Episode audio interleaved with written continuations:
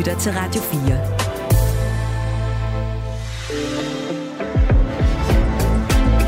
Velkommen til Mandat. Din vært er Katrine Eidel.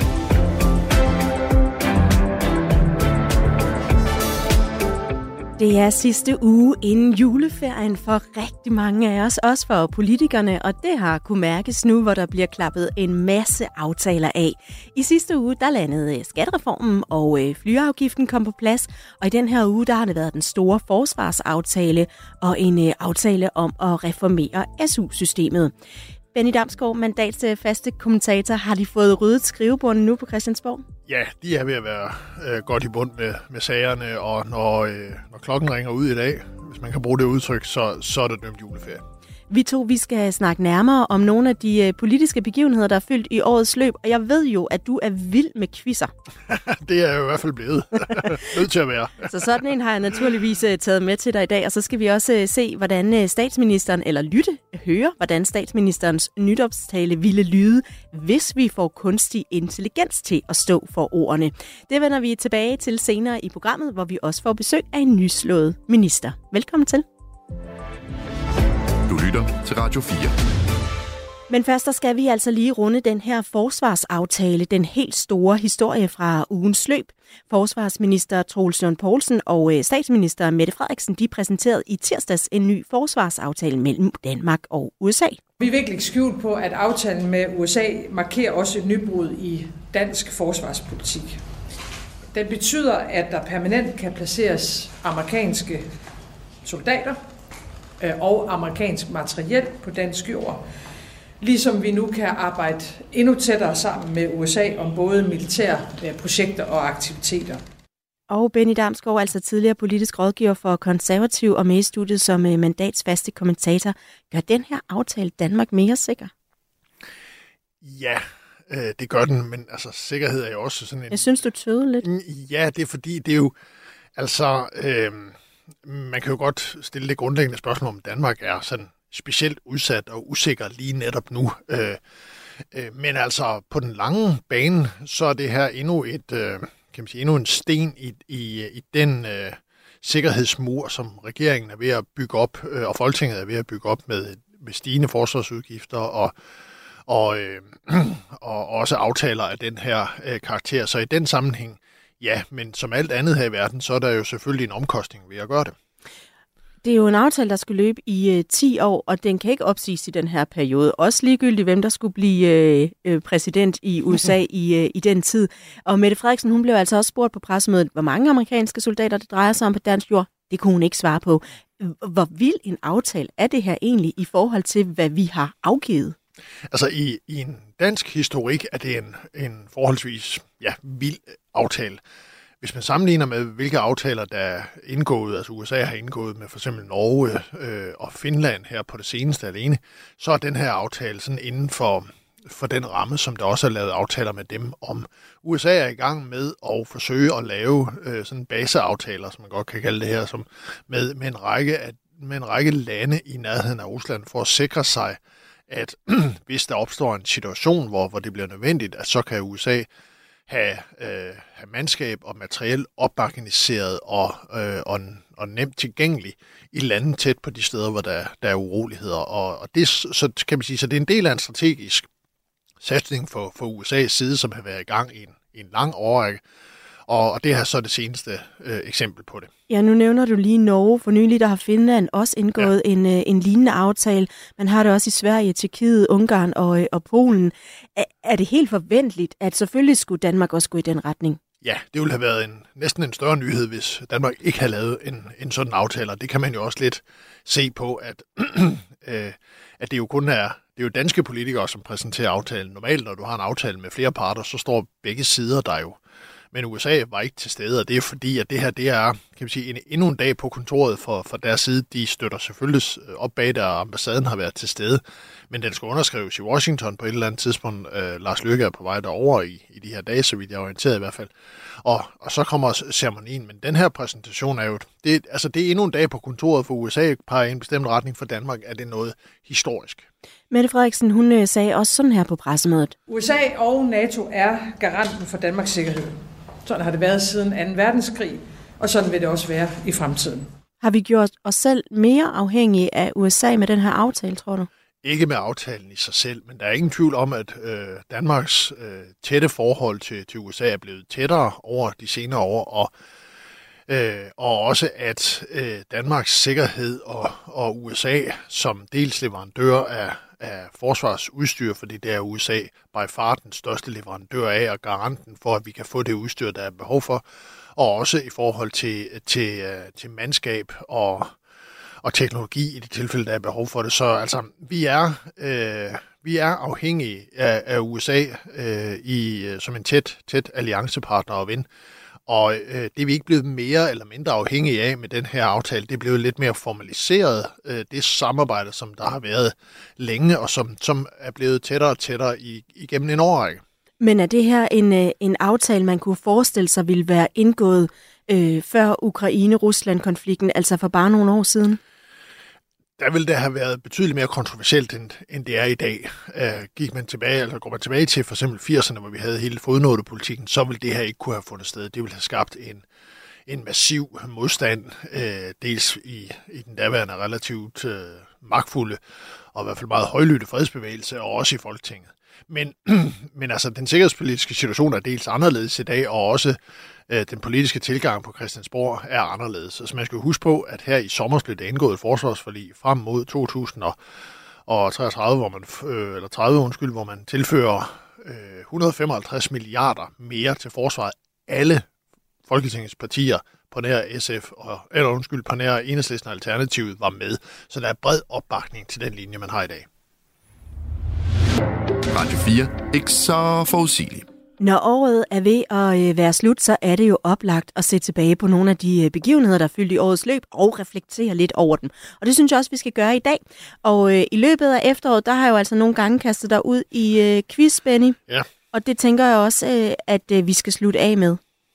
Jamen, det er, sådan er det jo. Altså, der er ikke så meget at komme, komme udenom. Altså. Helt frisk. Okay. Men, øh, men jeg kan sige, det, det er en quiz inden for et øh, felt, du interesserer dig for. Fordi det er selvfølgelig året, der gik i dansk politik, quizzen. Og jeg har lavet det som en øh, citat-quiz. Så øh, jeg spiller nogle øh, lydklip for dig, og så skal du øh, gætte, hvem der øh, taler, og hvad vedkommende taler om. Og øh, hvis du er hurtig på sms'en derude, så er du da også velkommen til lige at smide et øh, bud ind på øh, 1424. Så, nu øh, kommer altså det øh, første lydklip. Du skal gætte, hvem taler og om hvad. For det første er jeg jo glad for, at en række borgerlige partier ønsker en garanti fra min side om, at jeg bliver ved med at være øh, Danmarks statsminister. Det er nyt, at øh, det ønske er så bredt funderet i Folketinget, og det er jeg rigtig glad for. Jeg er statsminister i Danmark. Benny Damsgaard, hvem taler om hvad? Det er statsministeren, der taler om øh, alle de rygter og diskussioner, der var om hendes job eventuelle jobkandidatur til at blive NATO-generalsekretær her i, i sommer. Det var jo, øh, som, som det ofte er, når statsminister søger øh, nyt job i udlandet. Bare tænk tilbage på Anders Fogh Rasmussen. Noget, der giver grobund for en masse spekulationer i pressen, og dermed også kritiske spørgsmål for, for oppositionen. Og statsministeren svarer det, hun nogle gange kan gøre, at hun er ikke kandidat, og selvom alle vidste, at det var hun. Og det er fuldstændig rigtigt. Og de her øh, rygter, det øh, var altså også noget, der var med til at øh, genopleve sådan de socialdemokratiske kaffeklubber, som øh, repræsenterer forskellige øh, øh, fløje i partiet. Hvad har det betydet, at der sådan kom aktivt liv i dem igen? At det har været lidt et, øh, sådan en bræt opvågning for, for partiet, fordi altså, Socialdemokratiet var jo under den rene S-regering, som vi havde i, i sidste periode, kendetegnet af næsten sådan historisk harmoni. Man var, øh, man var enige om, om det meste, og der var ingen, ingen diskussion internt om linjen eller opbakningen til, til, til statsministeren, og der var ingen, der var ingen diskussion om affølge eller lignende. Så kom hele den her NATO-generalsekretærs øh, diskussion, og pludselig fandt man ud af, at, øh, at den der ro og fred, det, det var, sådan, det var meget, meget tyndt. Det var tyndt lag fernis, der var hen over kaffeklubberne, kan man sige, og pludselig så begyndte de også at slås øh, vildt og blodigt om, hvem der måske skulle overtage, eller skulle overtage, hvis, øh, hvis statsministeren skulle, skulle have et nyt job. Og, og det har været en, øh, en bræt opvågning for, for mange i partiet, de, de sidder lidt tilbage og, sådan, og, og er lidt næsten lamslået over, hvor hurtigt øh, harmonien kunne forsvinde. Der blev lagt låg på øh, spekulationerne, i hvert fald for en stund, fordi øh, NATO's nuværende generalsekretær Jens Stoltenberg, han sagde, jeg snupper lige et år mere på, på posten. Men hvor godt sidder det låg fast? Altså i forhold til NATO øh, sidder det relativt godt fast. Altså der er en øh, sådan en der er bredt sig en generel forståelse i i, øh, i regeringen og i, i toppen af Socialdemokratiet om, at, at det ikke er aktuelt, at statsministeren går efter at blive NATO-generalsekretær igen. Det spil er lidt kørt. Øh, det peger øh, højst sandsynligt i en anden retning. Men, Men tror du, vi kommer til at have snakken om, hvorvidt Mette Frederiksen forlader dansk politik ja, i 2024? Det vil vi have, fordi der kommer diskussionen omkring, hvem der skal være ny kommissionsformand eller, eller formand for, for ministerrådet. Så, så alene og øh, så skal Danmark også sende en ny kommissær til, til Europa, øh, til, til EU. Og alene de tre poster, selvom det ikke er sandsynligt, for eksempel at, at statsministeren udpeger sig selv som kommissær, og det er nok heller ikke sandsynligt, hun kan få, fordi vi ikke er medlem af euroen, øh, for posten som, som formand for kommissionen eller rådet, så vil det alligevel i gang sætte øh, diskussionerne. Men jeg tror internt i Socialdemokratiet, der vil der være mere ro på næste gang, fordi man, man har... Øh, har man altså, fundet ud af affølgen der? Mm, ja, altså Nikolaj Vammen er øh, klart favorit, som det er i dag, også sådan, så meget favorit, at, øh, at der ikke er voldsomt meget diskussion om det. Hvis det skulle ske, så bliver det ham. Men, men altså, det er først og fremmest den, øh, den tumultariske oplevelse, man havde i sommer, som har fået folk til at sige, okay, hvis vi skal øh, fortsætte med at være et, et troværdigt regeringsparti, så kan vi ikke have sådan en runde igen, så er vi nødt til at finde en mere almindelig øh, løsning på det, hvis situationen skulle opstå. Der er et point til dig, Danny, øh, Benny Damsgaard, og øh, her næste citat. Jeg var vildt dårlig og vildt ringe, og det her gik ikke, som det skulle. Jeg var vildt dårlig, og jeg var vildt ringe. Øh, hvem har sagt det, og øh, hvad sagde vedkommende det om? Ja, øh, det var den konservative... Det var et tungt suk, det ja, der. Det, det, det er jo min gamle arbejdsgiver, så jeg, jeg, øh, jeg har jo fulgt partiet, det gamle parti, øh, som jeg også har haft en tilslutning til, øh, trakasserier i, i i året, der er gået. Og det var Søren Pape, formand for det konservative folkeparti, som var ude og undskylde for den øh, meget dårlige valgkamp, som blev ført i, i 2022. Og, og jeg vil sige det på den her måde, det, det, i de interviews, han, han gav, som var et forsøg på sådan at få lagt låg på hele diskussionen om valgkampen, der blev der i hvert fald sagt undskyld med undskyld på. Altså det, øh, den fik nok lige lovlig meget undskyld, øh, end, end godt er normalt så siger man jo... Hvorfor? Kan man sige for meget undskyld? Ja, det kan man godt. Det, det kan man godt, fordi altså, du skal ikke... Øh, nok skal du sige undskyld, og så, så indrømme dine fejl, men, men, men som politisk leder, som jo gerne skal være en, folk har tillid til at vil stemme på, så skal du ikke tale dig selv øh, ned under gulvbrædderne og blive ved med at tale dig ned under gulvbrædderne. Der skal være en eller anden form for, øh, for, for fremtid og, og lys for enden af tunnelen, så folk kan se, okay, du har lavet en fejl, men du er kommet videre, du har lært af det, og du har en vision for, hvor du vil hen. Det sidste manglede. I løbet af sensommeren og efteråret, der har vi faktisk brugt en del tid her i studiet også på at tale om øh, krisen hos øh, konservative, både på grund af altså den svingende opbakning til Pape, det her øh, katastrofale valg, hvordan han selv har været ude og undskyld for det, og så hele den her ballade, der har været i forbindelse med øh, Europaparlaments medlem øh, Pernille Weiss, at der kom med ro i partiet siden da. Øh, ja, der er kommet stillestand på den måde, at øh, der er en generel utilfredshed over målingerne ligger der, hvor de ligger. Man ligger jo stadigvæk under valgresultatet for sidste år, som var dårligt, og det er i en situation, hvor Venstre også har klaret sig dårligt. Og traditionelt har det været sådan, at det går godt for Venstre, går det dårligt for de konservative, når det går godt for de konservative, går det godt eller dårligt for Venstre. Altså, man bytter, man bytter vælgere, moderate borgerlige vælgere. Nu er det gået godt for Liberal Alliance i stedet for. Ja, altså udviklingen mellem V og K har ikke eksisteret. Og, øh, og det er der jo bekymrede mening, mener om, og man kan se, at målingerne flytter sig ikke, tingene står stille, man spiller en relativt perifær rolle. Så, så, så mit indtryk er for dem, jeg har talt med, det er, at nu, øh, nu får Pape til og med Europaparlamentsvalget her til sommer til at forsøge at, at skabe ny momentum opadgående, og ikke mindst sikre, at der kommer et Europaparlamentsmedlem. Hvis man misser Europaparlamentsmedlem, hvis det ikke, man ikke opnår valg til Niels Flemming Hansen, hvad dog meget tyder på, men hvis man ikke gør det, eller hvis målingerne på det tidspunkt ligger stadigvæk, hvor de ligger i dag, så er så tyder meget på, at det er, det er skiftet dag, at det er ved at være tid til en ny... På formandsposten? Ja, det, det, det tyder det meste på i hvert fald. Benny, du har øh, to point, og jeg sætter sværhedsgraden en lille smule op. Ja, du er godt. Ja, yeah, men det kom da lidt som et, øh, et chok. Øh, jeg troede, det var to News, der vi havde mig i med noget om morgenen. Øh, og så, så kigger jeg ned på min telefon, og så kan jeg se, at der står, har du en kommentar? Hvem var det? Det var den nu forhåndværende formand og medlem af øh, Nye Borgerlige, Lars Bøge Mathisen. Og hvad taler han om? Jamen, han taler jo om det noget, for, for næsten at bruge så det er meget usædvanligt, at han efter 14 dage, 3 uger på, øh, på formandsposten i Nye Borgerlige bliver smidt ud af partiet. Det er øh, historisk i dansk politik. Jeg kender, jeg, altså jeg kan ikke mindes nogle episoder, der bare har tilnærmelsesvis mindet om det øh, i, i, i dansk politik. Og, øh, og det er jo den første blandt en lang række øh, kaotiske øjeblikke i Nye Borgerliges øh, 2023. Øh, så, men altså, tre uger på, på posten, og så var det det. Og, øh, og det var jo, som du siger, et lidt uskønt forløb, ikke? fordi først blev han valgt, og så skulle han øh, ikke være det alligevel, og så blev han ekskluderet, og så kom Pernille Vermund tilbage, efter hun egentlig havde sagt, jeg vil ikke alligevel, og nu er det altså et parti, hvor der bare er tre mandater tilbage, hvor den ene faktisk er sygemeldt. Så de er to mennesker, der, øh, der kører det her. Øh, hvad er fremtiden for Nye Borgerlige, tror du? Den er højst usikker. Øh, meningsmålingsmæssigt ligger de omkring øh, spærregrænsen, måske lige lidt over på, på, på, på nogle dage. Men altså, det er, det er svært at se, at nye borgerlige skal kan holde hele vejen øh, til, til næste valg. Det virker som om Pernille Vermund har mistet meget af den energi og gejst, som hun har haft tidligere, men også gået bort fra de her tre uforvigelige krav på, på især udlændingeområdet, som man har markedsført sig selv meget effektivt på tidligere, og har nu en noget mere konstruktiv, kan man godt kalde det, sådan tilgang til det. Er det skidt i politik at være konstruktiv?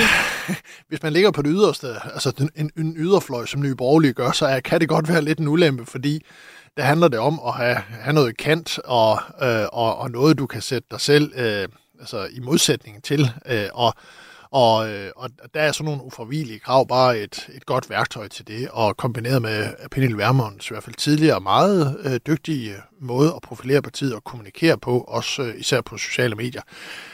Det er væk. Så nu har man Kim Edberg tilbage, som er mere eller mindre ordfører for det hele.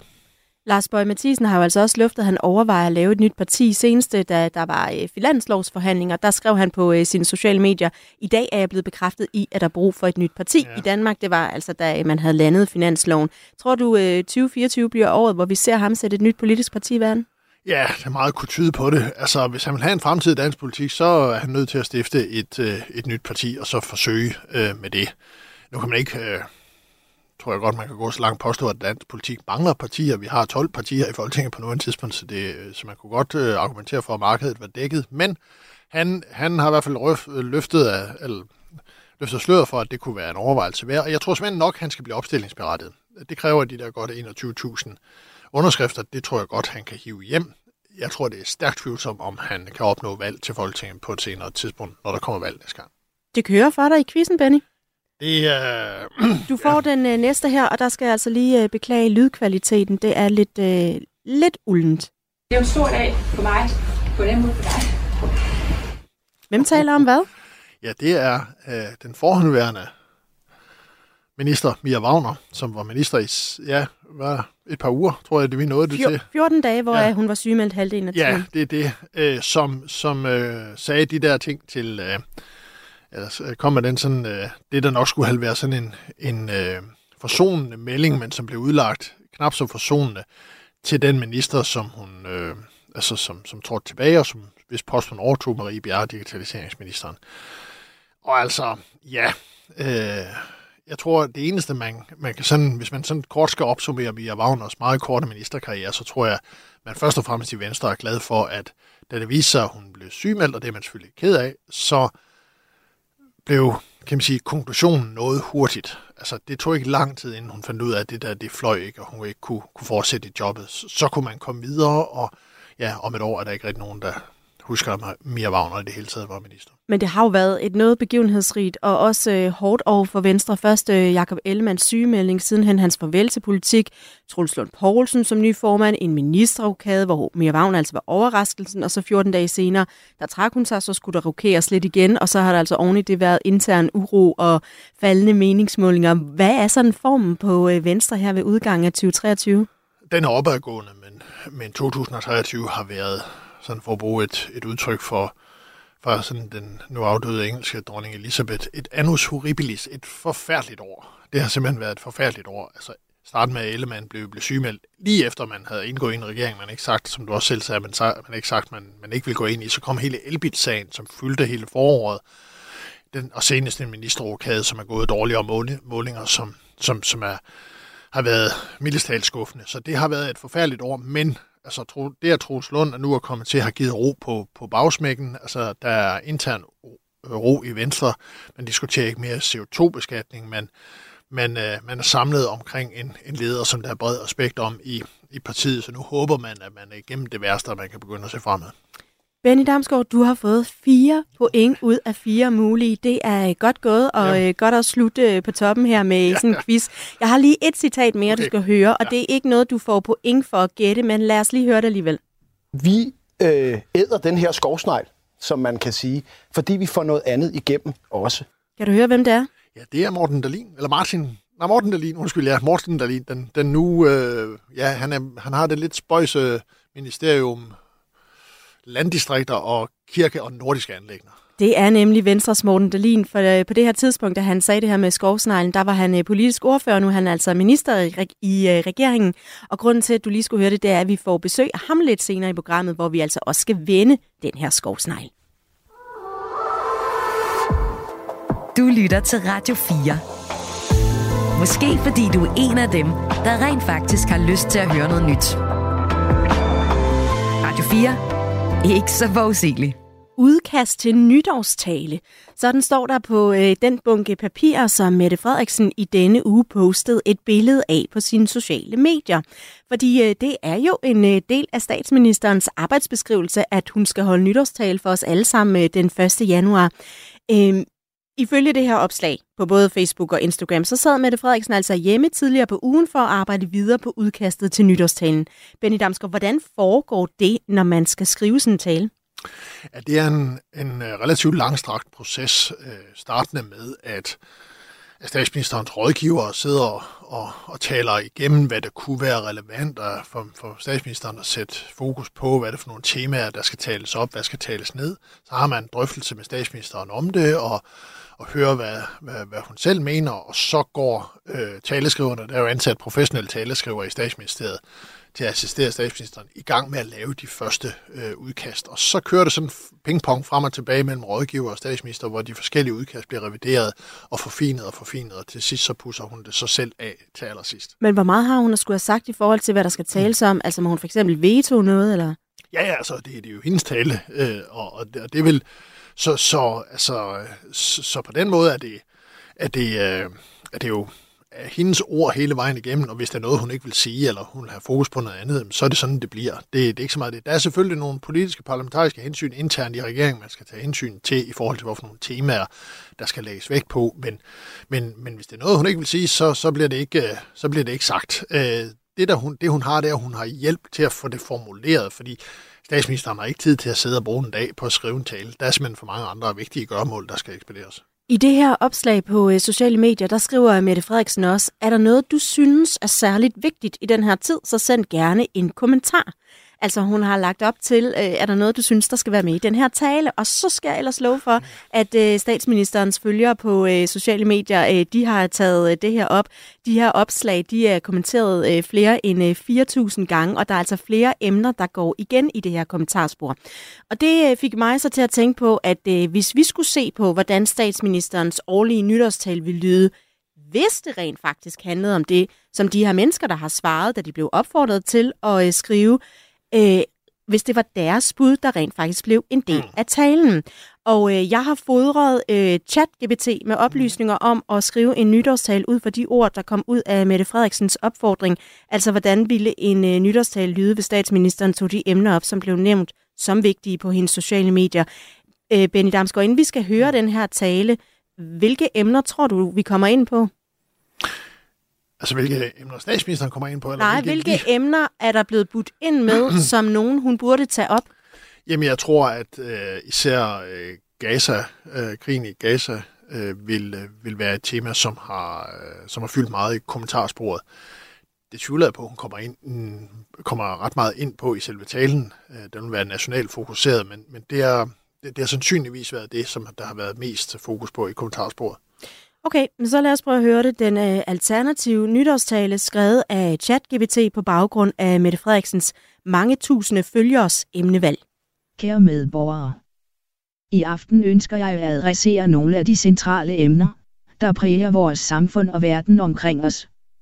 Først og fremmest vil jeg udtrykke min dybeste medfølelse for de civile ofre i Gaza. Vi må stræbe efter en varig fred gennem konstruktiv dialog og samarbejde for at sikre en stabil fremtid for alle berørte parter. Vi søger en vedvarende våbenhvile, der kan bringe ro til regionen og skabe betingelser for genopbygning. Samtidig forpligter vi os til at styrke vores diplomatiske bestræbelser for at fremme dialog og forståelse mellem konfliktens parter. Pensionisters økonomi er af stor betydning, og vi vil fortsat arbejde på at sikre, at vores ældre borgere har en værdig tilværelse. Vi vil gennemgå og forbedre vores sociale sikkerhedsnet for at imødekomme med de særlige udfordringer, som pensionister står overfor. I lyset af den vedvarende konflikt i Ukraine står vi sammen med det internationale samfund for at støtte fredelige løsninger. Vi fordømmer enhver form for vold og opfordrer til, at diplomati og dialog prioriteres for at sikre en retfærdig og bæredygtig fremtid for det ukrainske folk. Afskaffelsen af Stor Bededag er et skridt mod et mere inkluderende samfund, og vi vil arbejde for at skabe en kulturel arv, der respekterer mangfoldighed og tager hensyn til alle borgernes tro og baggrund. Vi erkender udfordringerne vedrørende ejendomsvurdering og forpligter os til at håndtere råd og usikkerhed i dette område. Vi vil gennemføre nødvendige reformer for at skabe gennemsigtighed og retfærdighed i vurderingsprocessen.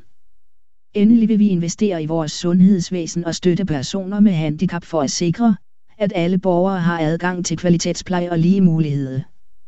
Lad os sammen arbejde for en bedre fremtid, præget af fred, retfærdighed og velstand for alle. Godt nytår. Det var altså øh, ChatGPT tale, nytårstale. Benny Damsgaard, hvor tæt tror du, øh, den er på den, vi kommer til at høre den 1. januar? Jeg, jeg tror, det er, det er ret sandsynligt, at statsministeren ikke kommer til at bruge voldsomt meget tid på stor bededagsdiskussion. Det tror jeg for det første. Altså, det, det, det, det, der, det lades vi som om ikke er sket. Ja, det, det, det skal man ikke åbne igen. Men altså, øh, så vidt jeg kan forstå på, på dem, jeg har talt med i omkring statsministeriet, så nogle af de temaer, hun vil lægge vægt på, det er sådan noget som reformer, indretningen af velfærdsstaten i det hele taget, og ikke mindst også frisættelse af ældreplejen. Og det, det er jo, øh, altså, det har ChatGPT i hvert fald øh, fint fat i, at der vil være nogle elementer omkring ældreplejen. Og nok også nogle elementer omkring Ukraine. Hvis hun bevæger sig ind på Gaza, så bliver det på, på meget overordnet og, og kan man sige sådan ikke detaljeret øh, plan. Øh, og det bliver mere måske med et udtryk for sympati over for de civile ofre mere end en stilling til selve konflikten, som er ekstremt svær politisk at navigere i. Vi, vi kan jo gode grunde, øh, selvom du har øh, luret lidt på vandrørene, ikke rigtig vide, hvad det er, der ender med at stå øh, i den her tale den øh, 1. januar, som hun skal holde der. Men er der noget, hun simpelthen skal få nævnt? Er der ligesom sådan en dramaturgi i, det her, det bliver du nødt til at tale om? Altså, hun er jo... Øh det er der jo, der er jo ikke sådan nogle, nogle krav. Altså, det med, at statsministeren holder en nytårstale, er jo også noget, der sådan, i hvert fald i den dansk sammenhæng er sådan relativt nyt. Det startede øh, i perioden efter 2. verdenskrig og indtil da, og der var den radiotale til at starte med, det gik så senere over i, i, øh, i tv. Øh, men, men altså, det er jo ikke sådan, at, øh, at der er en, sådan en fast skabelon for det. Det har været forskelligt øh, igennem historien, hvad man har, hvad man har, har lagt vægt på, og, og det har været... Øh, Altså, øh, Lars Løkke Rasmussen har jo for eksempel øh, brugt en nytårstal til at, og, øh, om, at sætte fokus på en afskaffelse af, af efterlønnen, så, så, så derfor så er, det, er der jo, øh, og andre har, har gjort noget andet, øh, så, så det er ikke, der er ikke en fast skabelon for, at det skal være på en bestemt måde. Så, men altså, den nuværende statsminister vil sandsynligvis forsøge at sætte sit personlige præg på det, og sandsynligvis også forsøge at komme med nogle anekdoter, hun har blandt andet en chefrådgiver, Martin Justesen, som godt kan lide Shubidua, så der kommer nok en Shubidua-analogi eller noget Matador eller sådan en eller anden ind i det, som der plejer. Nu sidder hun jo som øh, repræsentant, Mette Frederiksen, for en regering hen over midten, der jo altså netop har kunne fejre et år som øh, regering. Hvad betyder det i forhold til en nytårstale, at der sådan er flere, øh, altså det er en, en regering med flere partier, som øh, ikke før har samarbejdet, så man skal fagne også i repræsentationen? Det sætter selvfølgelig nogle begrænsninger på, hvad hun kan tale om. Altså, det kan ikke være en ren socialdemokratisk tale. Der er nødt til at, der kan være et socialdemokratisk præg på den, og især et personligt præg, men, men hun er også nødt til at tage hensyn til de andre regeringspartier for at sikre sig, at de ikke i hvert fald føler sig alt for meget stødt på manchetterne over, øh, over indholdet. Så, så, men, men det, øh, det skal simpelthen også nok øh, gå. Det plejer, det er professionelle folk, så det, øh, det skal nok blive klappet af, og de andre partier får den, i hvert fald partilederne får den jo også lige hurtigt til gennemsyn, inden den ryger afsted. Ikke? Du lytter til Mandat på Radio 4. For et øh, år siden, der blev han valgt til en ny politisk ordfører for Venstre. Siden der har det seneste års tid budt på en række debuter, for eksempel fra Folketingets talerstol til blandt andet øh, åbnings- og afslutningsdebatterne. Og året har også betydet flere nye titler, for eksempel forfatter, far og minister. Velkommen til, Morten Dahlin. Tak skal du have. Minister med det længste portefølje I, i, det længste navn i det mindste ministerium. Jamen, jeg tager lige en dyb øh, vejrtrækning, inden jeg siger det. Byer og landdistrikter, kirkeminister og minister for nordisk samarbejde. Det er rigtigt. Og altså også øh, venstremand. Hvilke af de her titler har øh, været den største udfordring for dig? Ja, det, det tror jeg alle, der selv har børn, uden at godt er klar over. Det er titlen som far. Det har både været den største omvæltning. Det ved jeg, der var største udfordringer. Det har også klart været det lykkeligste. Øhm, og jeg ved jo godt, at alle dem, der ikke har børn, sidder og siger, nu hælder du bare vand ud af ørerne og klichéer, men der er jo en årsag til, at vi alle sammen siger det. Man forstår det ikke, før man selv får dem. Det ændrer ens perspektiv på alting. Og man kan heller ikke rigtig sige op fra det job. Nej, nej, det kan man ikke. Øh, selvom jeg da gerne vil indrømme, jeg håber ikke, jeg får en eller anden børneorganisation på nakken, at man der nogle gange har haft lyst, øh, når hun ikke vil sove, fordi hun er ved at få en tand, og man ved, at man skal op tidligt og har en lang dag, og hun bare ligger og vræler kunne det godt tænke sig at sende en opsigelse en gang imellem. Øhm, men det bliver så selvfølgelig varet op, når hun så smiler på en, og man tænker, hun har lige sagt, hun elsker mig med sine øjne. Ikke? Øh, det kan noget helt særligt. Som øh, politisk ordfører, der bliver man jo ofte ringet op og afkrævet svar fra medierne. Og jeg læste i uh, Euroman, at du mener, at uh, Radio 4 er de værste i forhold til at ringe meget tidligt om morgenen. Og der vil jeg sige, det tager vi altså nærmest som et kvalitetsstempel her på radioen.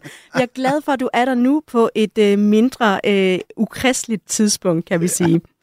Det har jo altså været et øh, år, hvor Venstre er gået i regering med Moderaterne, og så også den gamle affjende Socialdemokratiet, og I har haft en øh, sygemeldt formand, og I har været igennem et formandsskifte, bare sådan de helt store linjer. Har det her år følt som et øh, bulrende tog, der bare kører i et tempo, hvor man øh, skal se og holde fast og følge med, eller hvordan har du oplevet det? Ja, det er gået stærkt for mig. Øh, som politisk ordfører er man jo meget på, øh, og man deltager i alle de politiske debatter, så det er gået helt utroligt stærkt øh, i forhold til den del. Øh, jeg synes faktisk også, det er gået stærkt politisk. Jeg synes, vi har fået vedtaget helt utrolig mange ting øh, i regeringen, som jeg er glad for. Vi startede øh, med en af de vigtigste ting, der var i min personlige valgkamp, nemlig at afskaffe øh, tvangsfordeling af gymnasieelever, så øh, gymnasieelever i omkring de større byer nu igen selv har frihed til at vælge, hvor de vil gå på gymnasiet. Øhm, vi har lavet en akutpark på sundhed, der skal få ventelisterne ned. Vi har lavet en skatteaftale, som sænker skatterne for hårdarbejdende danskere. Så jeg synes også, det er gået sådan hurtigt politisk. Øhm, men, men det er fint hvis man ikke bevæger sig fremad, så står man jo stille. Så det er kun godt, det går stærkt. Og det har jo altså også været det første år som politisk ordfører for dig, indtil for øh, fire uger siden, hvor du mm. blev øh, minister, hvor man altså både skal øh, forsvare, men man skal også angribe på forskellige dagsordner. Hvordan har du haft det i den rolle? Fantastisk. Hvorfor? Som en fisk i vandet. Øh, jeg kan godt lide det. Altså, jeg synes, politisk debat er fedt. Øh, jeg synes, det er sjovt at diskutere. Jeg synes, det er øh, befriende, øh, at vi har et folkestyre, hvor man kan øh, mødes på tværs af holdninger og diskutere, øh, uden at der bagefter kommer nogen fra politiet og henter en. Øh, jeg synes, det er... Jeg kan godt lide det. Øh, så på den måde synes jeg, det har været super fedt. Det, jeg har savnet lidt, det har været at hænderne nede sådan, i den politiske sandkasse. Altså, jeg har jo en... Har man ikke det, når man er politisk ordfører? Det har man jo lidt, men, men, men man har sjældent tid til at øh, fordybe sig. Altså sådan for alvor, alvor. Fordi der er så mange andre ting, man skal lave. Man har kun 24 timer i døgnet. Øh, så jeg synes, det var, jeg var simpelthen altså en velsignelse at have det job. Jeg har også lært utrolig meget af det. Men det, jeg har savnet, det er det der med at, at fordybe sig i nogle politiske problemstillinger og sådan være med til fra starten af at udvikle løsninger på dem. Altså, som politisk ordfører er man jo lidt med i alt. Og derfor kan man jo give sit input til mange ting. Men fordi man skal være lidt mere overalt, så bliver det også lidt mere overfladisk. Øhm, hvor man som minister jo har muligheden for, så godt nok på nogle færre områder, men at gå i dybden med nogle ting. Og jeg synes egentlig, det var fedt at være lidt med over det hele. Øhm, men jeg synes også, det er fedt nu at få muligheden for at grave mig i dybden med nogle enkelte ting, hvor man er med til fra starten af, og, og være med til at udvikle, Hvordan er det, vi skaber et Danmark i bedre balance? Hvordan er det, vi skaber mere vækst og udvikling i de egne af landet, hvor nogen føler, at udviklingen går hen over hovedet? Hvordan er det, vi i byerne øh, skaber mere privat ejerskab? Flere kan få en fat i en privat ejerbolig. Øhm, det er jo nogle af de problematikker, jeg nu kan sidde og gå i dybden med. Og det, det, det er jeg allerede i gang med, men glæder mig også til at, at fortsætte arbejdet med. Og Venstre lagde jo altså ud med virkelig at skulle forsvare, hvorfor man overhovedet var gået i regering. Det synes jeg, der blev brugt en, øh, en, en del tid på, hvorfor man var gået i regering med især Socialdemokratiet, altså at understøtte Mette Frederiksen som, som statsminister. Og I har også skulle forsvare at droppe en uh, uvildig minkundersøgelse og trække lidt i land i forhold til en undersøgelse af FE-sagen. Har det været svært for dig at stå på mål for? Jamen, på, alle har jo kunne følge den debat, og jeg tror også, jeg har indrømmet, at vi alle sammen har set for pjusket ud, når vi skulle ned fra et meget højt træ. Bare for pjusket? Jeg tror faktisk, jeg brugte udtrykket dum selv. Øhm, så så, så det, kan, det har jeg ikke noget måde at tage, tage, tage i min mund. Og det har selvfølgelig været øh, en forklaringsopgave, der har øh, jo i vis grad øh, givet os nogle, nogle skrammer. Jeg synes, svaret, der står på den anden side, er jo, at vi har fået noget politik til gengæld, som er godt. Og jeg kan sige, altså med fuldstændig rent hjerte, at det er godt for Danmark, at Venstre er med i den her regering. Øh, og det har været hårdt for Venstre, ja, men det har været godt for Danmark. Og når jeg en dag ikke skal være i politik mere, så vil jeg jo gerne kunne forklare øh, min datter, hvorfor jeg ikke altid var hjemme hos hende. At det var fordi, jeg var med til rent faktisk at lave noget, der gjorde en forskel. Og ikke bare deltage i debatterne, eller få mange likes på en sur Facebook-opdatering. Og når man kigger på nogle af de ting, jeg lige nævnte, frit gymnasievalg, en akutpark på sundhed, der både bruger penge, men sådan set også siger, at man skal bruge privathospitalerne noget mere, skattelettelser til hårdarbejdende danskere, øh, bedre erhvervsvilkår for iværksættervirksomheder, familieejede virksomheder, et forsvarsforlig, der historisk opruster. Det er jo klassisk venstrepolitik, og det er jeg stolt af at være med til at gennemføre. Jeg lavede en uh, citatquiz tidligere i programmet med vores uh, faste kommentator, Benny Damsgaard, og uh, der spillede jeg uh, det her klip. Vi øh, æder den her skovsnegl, som man kan sige, fordi vi får noget andet igennem også. Ja, det er dig, der taler om uh, skovsnegl. Jeg tror det måske, det var i uh, Deadline. Uh, jeg går ud fra, at du har hørt det her klip rigtig mange gange efterhånden. Har der været mange skovsnegler æde i årets løb? Jeg tror, det, det handler om skat. Ja. Øh, og øh, jeg tror, det er meget åbenlyst på den debat, der har været. Hvem der har bragt hvad til bordet? Jeg synes, den samlede skattepark, man laver, som et bredt flertal i Folketinget jo bakker op om, det skal man lige huske. Øh, inklusiv det øh, parti, som Benny har rødder i, øh, jo heldigvis vælger at bakke op om, øh, er en sindssygt god skatteaftale. Men, men du kalder det selv en skovsnegl her. Altså, har det været svært at skulle sluge det? Jamen, det har det da delvist. Men, men helt ærligt, altså, vi er i en position nu, hvor vi letter skatten for 10 milliarder kroner. I en situation, hvor der er et rødt flertal i Folketinget. Altså, at man så skal sluge en bitter pille for at komme igennem med alt det gode. Altså, hvis man ikke i politik er villig til at bøje sig mod hinanden og indgå nogle kompromiser, så kommer man ikke igennem med noget som helst. Og nu kommer samtlige danske lønmodtagere selvstændige, undtagen en lille bitte gruppe, til at opleve nogle ret markante skattelettelser. Det gik jeg til valg på. Det kæmper jeg for som liberal. Øh, det er regeringens politik, at det bedre skal kunne betale sig at arbejde. Det gennemfører vi nu med, med de største skattelettelser i 10 år. Havde jeg haft en dårligere smag i munden, hvis jeg havde sagt, at jeg vil kun være med til det, hvis jeg kan få det præcis, som jeg gerne vil have det, ja, så havde jeg haft en dårligere smag i munden, fordi nu gennemfører vi rent faktisk noget, der gør en forskel. Det er jo det, politik handler om. Tror du, vi, vi har været vant til at se politik, hvor at, øh, der har været lidt færre kompromiser og mere sådan polarisering, og det er derfor, at, øh, at øh, man er lidt hård ved regeringen nu? Det, det, det skal jeg ikke gøre mig klog på, men, men jeg vil i hvert fald sige, det, det kunne jeg måske også få Benny perspektiv på, at altså, vi har en regering nu, øh, som i hvert fald ikke i fuld udstrækning nødvendigvis kun bliver vurderet på, hvilken politik den fører, men også bliver vurderet på, at den eksisterer. Øh, og det er en anden situation, vi har haft før, hvor folk har været vant til, at så var der rødt flertal, så kom der en rød regering, så var der blåt flertal, så kom der en, en blå regering. Nu har vi så en situation, hvor der er et rødt flertal, men så en regering hen over midten. Og det har ændret den politiske dynamik i forhold til, hvad det er, man diskuterer. Øh, og nu nævnte du også selv før et hektisk år, og så nævnte du tre-fire ting, og ingen af dem var jo konkrete politiske ting.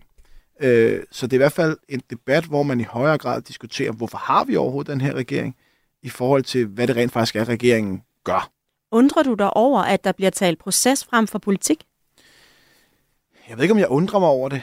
Øhm, Æver du dig over det? Ja, det gør jeg. Fordi jeg synes, vi laver en masse god politik. Øh, og det er jo sådan set også politik, der fagner ret bredt.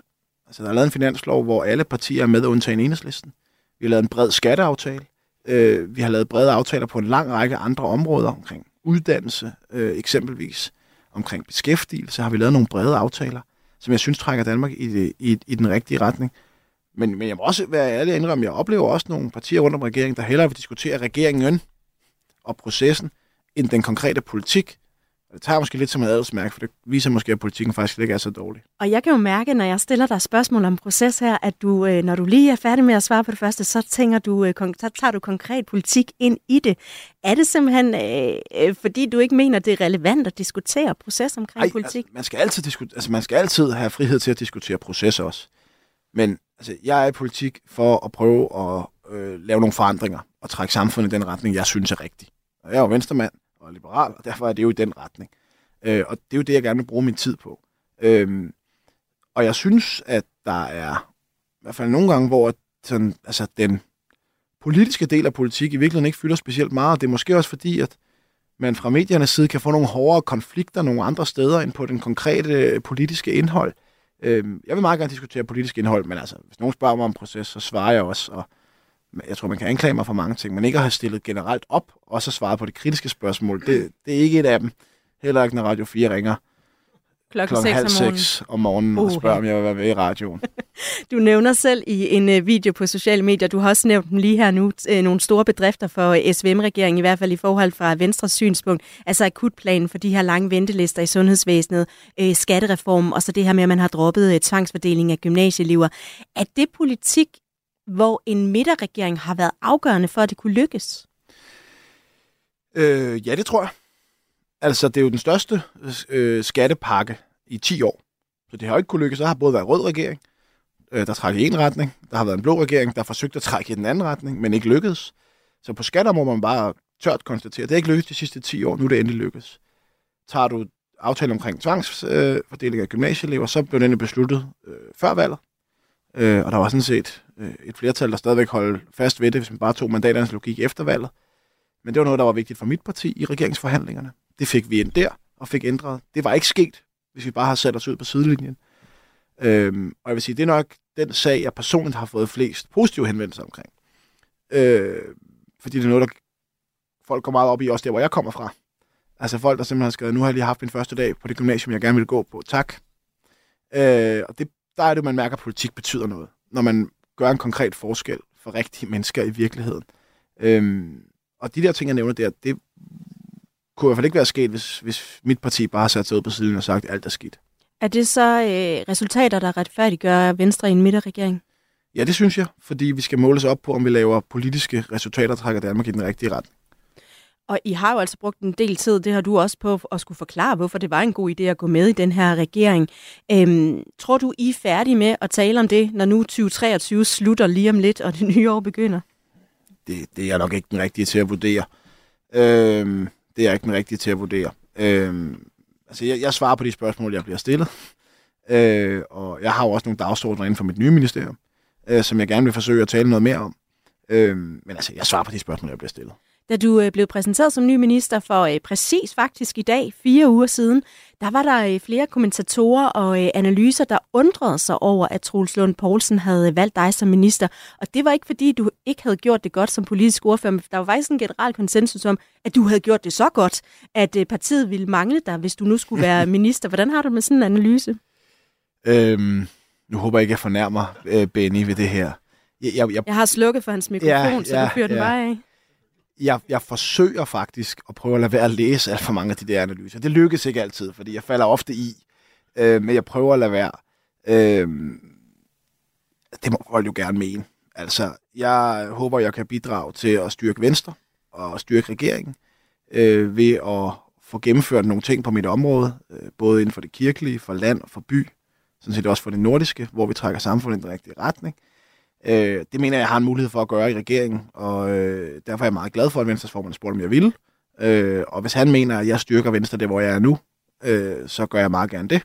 Øh, og det, jeg kan også godt være til bold til at være enig med ham i, at det var en god idé at tage mig med på holdet. Det er jeg i hvert fald meget glad for. Men overvejede du overhovedet, om du skulle sige ja? Altså om det var det rigtige for dig? Nej, det gjorde jeg ikke. Hvorfor ikke? Øhm, fordi når man bliver spurgt, om man vil indtræde i regeringen, så siger man ja, fordi det er derinde, man kan lave politik. Altså, det er jo det, der er sandheden. Øh, man, man må gerne lave alt muligt med, at politikere er kun i politik for magtens skyld og alt muligt. Altså, altså folk, og det er bredt, også om de kollegaer, jeg er uenig med i Folketinget, er der jo, fordi de vil forandre noget. Og det gør man altså bedst, når man sidder med hænderne nede i lovgivningen, og det gør man i et ministerium. Så nej, det overvejede jeg ikke. Altså, den eneste overvejelse, jeg havde, det var min familiesituation. Du har lige gået på barsel og været det i tre dage. Jeg nåede tre dages barsel. Øhm, og det var også derfor, folk spurgte, når jeg blev spurgt, hvad brugte du så aften på, øh, da du fik at vide, at du skulle være minister? Praktik. Altså planlægning af, hvad med min kone? Øh, hun var jo lige kommet tilbage på arbejde. Øh, kunne hun få lavet en ordning med sine arbejdsgiver, og kunne vi få nogle familiemedlemmer til lige at passe i en periode indtil, og hvornår skulle jeg så på barsel, fordi jeg kommer til at tage noget barsel. Øh, så, så det eneste, der skulle have fået mig til at sige nej, det var familiesituationen. Men du går jo fra at skulle netop mene noget om det meste, og være frem i skoen i debatter og sociale medier osv., til at skulle fordybe dem noget mere. Nu kan man sige, nu er det godt nok et virkelig stort område, fordi du både har øh, kirkeområdet, by, landestrik og nordisk øh, samarbejde, men alligevel mere begrænset end øh, politisk ordfører. Øhm, det her med, at det er en mindre bane at spille på, hvordan er det? Jamen, det, det har det egentlig udmærket med. Altså, øh, jeg, jeg vil nu ikke frasige mig retten fra at deltage i den generelle samfundsdebat. Altså, det, det kommer jeg jo til at gøre. Øh, det synes jeg egentlig også, jeg har en forpligtelse til som politiker. Øh, men det er rigtigt, substansdiskussionerne kommer til at være på en lidt mere snæver bane. Øh, men det er sådan set fint, fordi nogle af de ting, jeg brænder for ideologisk, altså et mindre snærende statsligt system, mere lokalt ansvar og mere albuerum til at skabe de løsninger, man synes giver mening der, hvor man er i sit liv, eller der, hvor man er i Danmark. Øh, dyrkelsen af de frivillige forpligtende fællesskaber, man er i, fordi man selv vil, ikke fordi staten eller politikerne har sagt, man skal. Øh, de dagsordner kan jeg jo sådan set også godt dyrke på det område, jeg sidder i nu. Altså jeg håber jo at kunne lave et landdistriktsudspil i første halvår af det nye år, hvor vi måske dæmmer lidt op for nogle af de der lidt tåbelige regler, der giver god mening bag et skrivebord på Christiansborg, men som ikke giver så meget mening ud i virkeligheden. Hvad kunne det være? Jamen, det kunne være nogle af de planlægningsregler, der gør, at der er meget begrænset mulighed for at udvikle øh, projekter, der skaber vækst og arbejdspladser i landdistrikterne. Jeg har jo ansvar for planloven. Øh, og der er jo et forlig, så jeg kan ikke gøre noget af det. Jeg skal jo have alle øh, forlispartierne med. Øh, men jeg synes, at der er nogle steder, hvor planlovens regler er så stramme, at landdistrikterne går glip af millioner og er der millioner i private investeringer, der kunne skabe vækst og arbejdspladser og bosætning, som der i den grad er brug for. Altså en bedre geografisk balance i virkeligheden, så der ikke er nogen områder i vores land, der bliver koblet af. Det er i forhold til landdistrikterne. Tager man byerne, så har jeg jo den ideologiske overbevisning, at det er godt, hvis folk, der vil, har mulighed for at eje deres egen bolig. Vi ved, at 7 ud af 10 danskere drømmer om at eje deres bolig, men der bliver flere og flere lejere. Kan jeg gøre noget med den lovgivning, jeg har ansvaret for, for at fremme, at flere får mulighed for at få en privat ejerbolig, også hvis man bor i en større by? Det tror jeg, jeg kan, og det er jo det, jeg er ved at kigge på nu. Så jeg har jo en masse politiske dagsordner her, som jeg synes er enormt spændende, øh, som jeg jo glæder mig til at samarbejde med, øh, med Folketingets partier om forhåbentlig at få gjort til virkelighed. Og det er jo altså, som du siger, landdistriktudspillet, der står øh, på øh, to-do-listen i øh, 2024. Øhm, du har også selv sat øh, religiøs ekstremisme på øh, dagsordenen. Det var fra dag 1. Øhm, og har øh, været ude omkring i forhold til antisemitisme og været optaget af den øh, debat. Hvis vi tager den øh, kirkekasket på, øh, så har du haft en øh, forgænger, tidligere øh, venstremand, eller mangeårig venstremand og tidligere kirkeminister Bertel Hårder, som har sagt, at han så sig selv som pedel for kirken. Mm-hmm. Gør du også det? Jeg, synes, jeg kan godt lide analogien, og den var målt op mod den tidligere kirkeminister Manu Saren, der sagde, at han var chef for Folkekirken. Øh, og der er jeg meget mere Bertel Hårdersk, end jeg er Manu Sarensk. Det er jo et en generel livsregel, jeg synes, man skal følge. Øhm, så ja, det gør jeg. Øh, og der er nogle ting i folkekirken, øh, som vi skal have løst i fællesskab. Der kommer en stor arbejdsmiljøundersøgelse i starten af det nye år. Øh, der er udfordringen med præstemangel. Vi har et menighedsrådsvalg. Jeg er jo meget betaget af de her menighedsråd. Ikke kun fordi det var en venstremand, I.C. Christensen, der lavede dem, men fordi tanken bag dem om, at hvis man skal have folk til at dyrke et fællesskab, skal de også have indflydelse på det. Øh, derfor glæder jeg mig meget til menighedsrådsvalget, der er masser af sådan folkekirkelige dagsordner, jeg kommer til at bruge meget tid på. Men der er så også det, der ligger ved siden af, netop kampen mod religiøs ekstremisme, som er personligt meget, meget vigtig for mig. Vi ser den stigende antisemitisme, vi ser social kontrol i visse muslimske miljøer. Øhm, der vil jeg også meget gerne være med til, et, at tage debatten, men to, også lave nogle konkrete initiativer, som kan imødegå det. Det mener jeg sagtens, man kan med den kasket, jeg har på. Og du har altså allerede fået noget kritik fra blandt andet repræsentanter for Folkekirken, som øh, mener, at, øh, at det har været en politisering af Folkekirken. Er du regnet med, at du fik folk op af stolene for første dag på den måde? Ja, det overrasker mig ikke. Men Var det jeg, meningen? Nej, nej, nej. Altså, jeg synes aldrig, man skal provokere bare for at provokere. Øh, og jeg sagde det, fordi jeg har en dybfølt overbevisning, og det tror jeg også, du kan bekræfte lytterne, du kan mærke på mig, at jeg virkelig mener det her helt ind i den inderste del af mine knogler, at det her er en vigtig dagsorden for mig. Det er personligt. Jeg er vokset op i et område, hvor jeg har oplevet øh, muslimske piger, der har været udsat for social kontrol, hvor jeg har set, at nogle af de her parallelle samfund har slået rod. Jeg vil ikke have det. Jeg vil gøre alt, hvad jeg kan for at bekæmpe det. Øh, der er så nogle enkelte, der har været ude øh, med kritisk stemme og sagt, det kan man ikke. Jeg vil sige, hvis man kigger på min indbark, øh, så har jeg oplevet masser, der siger, det kan man godt. Også fra Folkekirken. Og jeg er egentlig blevet taget rigtig godt imod de områder, hvor jeg er kommet rundt. Og selvfølgelig kan man bekæmpe antisemitisme og anden form for religiøs ekstremisme, uden at man politiserer folkekirken. Altså, det mener jeg godt, man kan, og det har jeg tænkt mig at bevise. Men forstår du kritik? Altså, Jeg kan godt forstå, hvor bekymringen kommer fra. Altså, hvis der er nogen, der siger, at nu vil jeg bruge folkekirken som et politisk instrument, det vil jeg også selv vende mig mod som medlem af folkekirken. Men det er slet ikke det, jeg gør. Altså, jeg har jo for eksempel ansvaret for loven for andre trossamfund, som er den lov, der regulerer, øh, i hvert fald til en vis grad, de anerkendte trossamfund, vi har i Danmark, der ligger uden for folkekirken. I det er der jo en værktøjskasse. Er den værktøjskasse helt fintunet til at bekæmpe religiøs ekstremisme i dag? Det mener jeg ikke, den er. Og så mener jeg sådan set, at det er min forpligtelse at sikre, at der er de rette værktøjer i den værktøjskasse. Og det mener jeg sagtens, man kan gøre, uden at bruge folkekirken som et, et instrument. Men jeg må også sige, jeg så en enkelt øh, præst et sted, der, der var nærmest fortørnet over, at jeg har startet med at sige, at Danmark var et kristent land. Altså, det kommer jeg til at fortsætte med at sige. Også selvom øh, folk ikke nødvendigvis opfatter sig selv som troende eller som kristne. Vi er et kristent land. Vi bygger på kristne værdier. Hvis du tager det mest danske symbol af alle, Dannebro, og vender det 90 grader, så er der faktisk et kors i. Øh, så det, det kommer jeg til at sige, og jeg er måske blevet overrasket over, at den der enkelte præst, der har skrevet det bandelæg, var nærmest i chok over, at jeg kunne finde på at sige, at Danmark er et kristent land. Men handler det også om, at øh, man ikke kan være lige så frisk i tonen som øh, minister, som man kan som politisk ordfører? Jeg synes ikke, jeg har været frisk i tonen som minister. Jeg har prøvet at sætte en politisk retning, både i Folkekirkens indre liv, som jeg har meget stor respekt for, og hvor jeg synes, Bertel Hårders pedelrolle er helt rigtig, men også i forhold til noget, der er vigtigt for mig, er vigtigt for Venstre, er vigtigt for regeringen.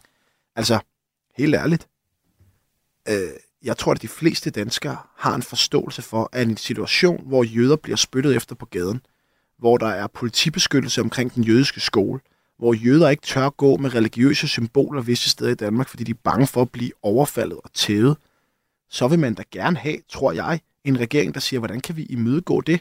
Og ja, det er ikke kun mig. Det kan udlændingeministeren gøre noget ved. Det kan justitsministeren gøre noget ved. Men hvis jeg kan gøre noget med det, så er det tænkt mig at gøre det, og det er jeg altså overbevist om, at det er der altså ret bred opbakning til i befolkningen. Morten øh, Dalin, bliver man øh, vækket mindre af øh, Radio 4 som minister end som politisk ordfører? Øh, ja. Øh, til gengæld så er min datter begyndt at sove dårligere, så hun, hun klarer opgaven for jer. Tak fordi du var med, Morten Delin, altså minister for by- og landdistrikter, kirkeminister og minister for nordisk samarbejde, og så selvfølgelig valgt for Venstre. Lytter til Radio 4. Det var øh, sidste gang, vi to skulle sende mandat sammen i dag. Benny Damsgaard, tak for den her sæson. Tak lige måde. Kan vi læne os roligt tilbage og holde juleferie fra dansk politik, eller er der noget, vi lige sådan skal holde øje med frem til årsskiftet? Nej, jeg tror, det bliver en, øh, en fredelig jul, i hvert fald hvad angår dansk politik. Så, øh, så det bliver ikke noget, det bliver næste gang, du zoomer ind, så er det nytårstalen, eller hvordan? Ja, det, øh, det bliver sådan den næste politiske begivenhed, der kommer til at, at, at præge dansk politik i hvert fald. Det kan godt være, der kommer nogle internationale øh, forhold og, og sager, som gør sig gældende og vil fylde, men i, i dansk politisk sammenhæng bliver det næste store øh, skridt, det bliver statsministerens nytårstal. Og så lige øh, en eller to ting, du skal holde øje med næste år. Hvad jeg vil holde øje med næste år? Mm. Der er et europaparlamentsvalg, der, der truer, i hvert fald for nogle partier øh, i, øh, i sommeren 2024, en slags midtvejsvalg, og, øh, og så bliver det selvfølgelig, hvordan og hvorledes øh, målingerne for regeringen, de udvikler sig. De er historisk lave. Forbedrer de sig bare en anelse. Rigtig glædelig jul og godt nytår til øh, dig, Benny Damsgaard. I næste uge der kan du høre en lidt anderledes udgave af Mandat, fordi der har jeg besøg af to politiske ordfører, som sammen kigger tilbage på øh, året i dansk politik. Hvis du er optaget på torsdag kl. 11, så kan du altså altid høre programmet og andre udgaver af Mandat som podcast. Og når du efter øh, nytår skal lytte til programmet, så skal du tune ind lidt tidligere, fordi der sender vi mellem klokken 9 og klokken 10, stadig her om torsdagen. Jeg hedder Katrine Ejdum. Vi lyttes ved. Glædelig jul. Du har lyttet til en podcast fra Radio 4. Find flere episoder i vores app, eller der, hvor du lytter til podcast. Radio 4. Ikke så forudsigeligt.